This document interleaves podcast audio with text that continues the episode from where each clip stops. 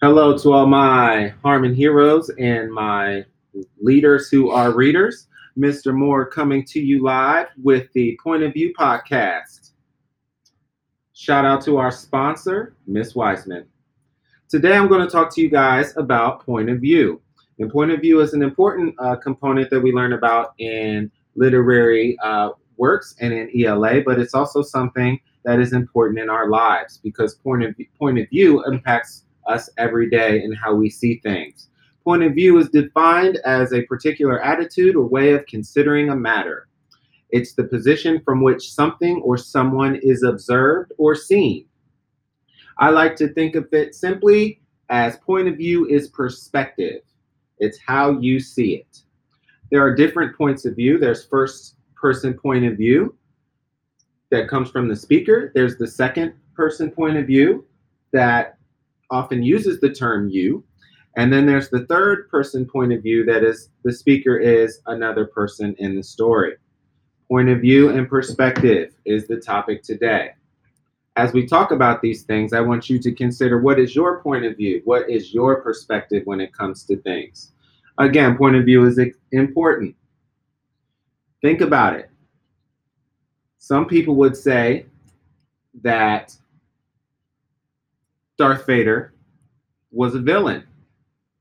Some people would say that as a boy, young Anakin, aka Darth Vader, was a hero. It depends on where you look, the viewpoint that you look from. Sometimes things could be considered a tragedy, sometimes they could be considered a comedy. Again, it depends on how you see things. So, what makes up a person's point of view? Well, your point of view is framed by your race, your gender, your sex, your culture, your experiences, and even your feelings. You see things the way you see things because you are who you are. So we need to be careful when we're thinking about our point of view and perspective and remembering that our point of view is our take on things. It doesn't necessarily mean that it is the whole truth on things. And that's why it's a powerful it's a powerful thing to get people together to share their points of view and their perspectives because then we learn the bigger picture. To give you an example of point how important point of view is and how it can impact how we view things, I'm going to share a story with you that you're probably familiar with. And then I'm going to give you my point of view on how this story should be viewed. And the story is Goldilocks and the Three Bears. Once upon a time, there were three bears Father Bear, Mother Bear, and Baby Bear. Father Bear was very big. Baby Bear was very small. Mother Bear was not very big and not very small. She was middle sized. The three bears lived in a little house in the forest. Every day the bears ate porridge for breakfast. One day, Father Bear said in his deep Father Bear voice, Our porridge is too hot we can go and walk in the forest while it's getting cool. So the three bears went in to walk in the forest. At the same time, somebody else was walking in the forest. A little girl with golden hair. Do you know her name? It was Goldilocks. She was called Goldilocks because her hair was the color of gold. Goldilocks saw the bear's house. She walked up the path and knocked on the door. Knock, knock, knock. There was no answer. She peeped in through the window. It looked very nice inside. She rang the bell, but there was no answer. So, do you know what Goldilocks did?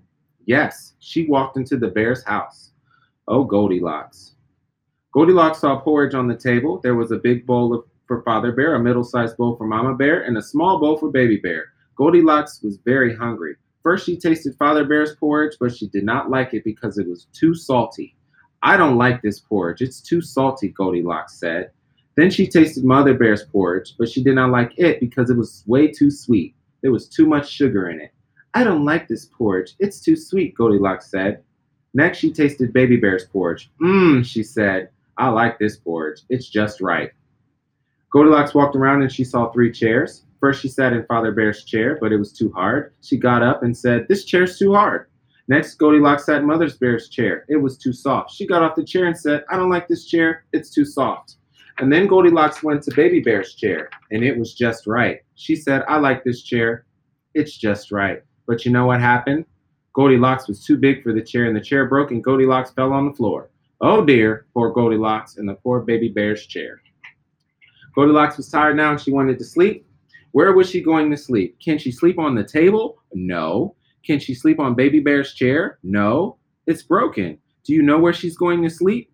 Goldilocks looked for a bed to sleep in. She found a bedroom, and there she saw three beds. Father Bear's bed was very big, Mother's was middle sized, and Baby Bear's was very small. Goldilocks got into Father Bear's bed, but it was too hard. This bed is too hard, she said.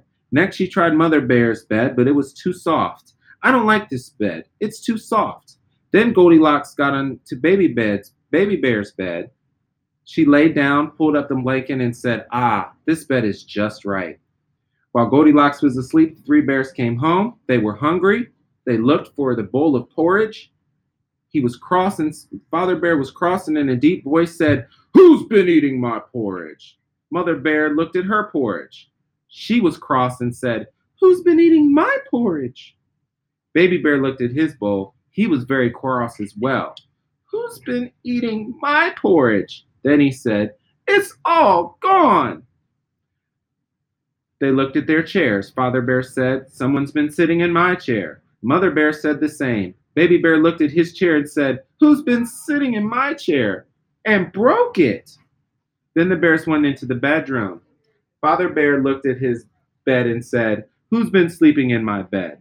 Mother Bear looked at her bed and said, Who's been sleeping in my bed? Baby Bear looked at his bed and said, I know who's been sleeping in my bed, because there she is. Goldilocks got such a fright, she jumped out of the bed, ran to the window, climbed out the window, and ran, ran, ran as fast as she could. The three bears never saw Goldilocks again. The end. Now let's talk about this, people. Let's talk about a little bit of perspective. Briefly, with the friends, who do you think is the hero of this story? Who do you think is the villain?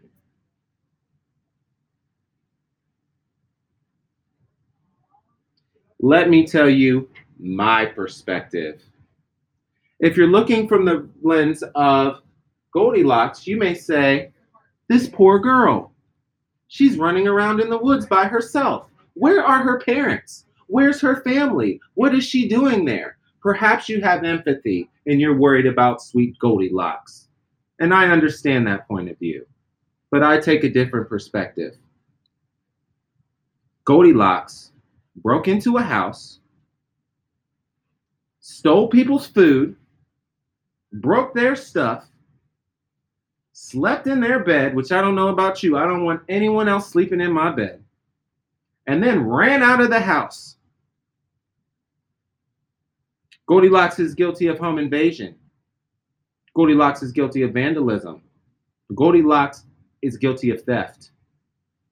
So while I understand some people's point of view would be that poor sweet Goldilocks was just an innocent victim lost in the woods, my point of view is she's one shady little lady. Tell me, what's your point of view?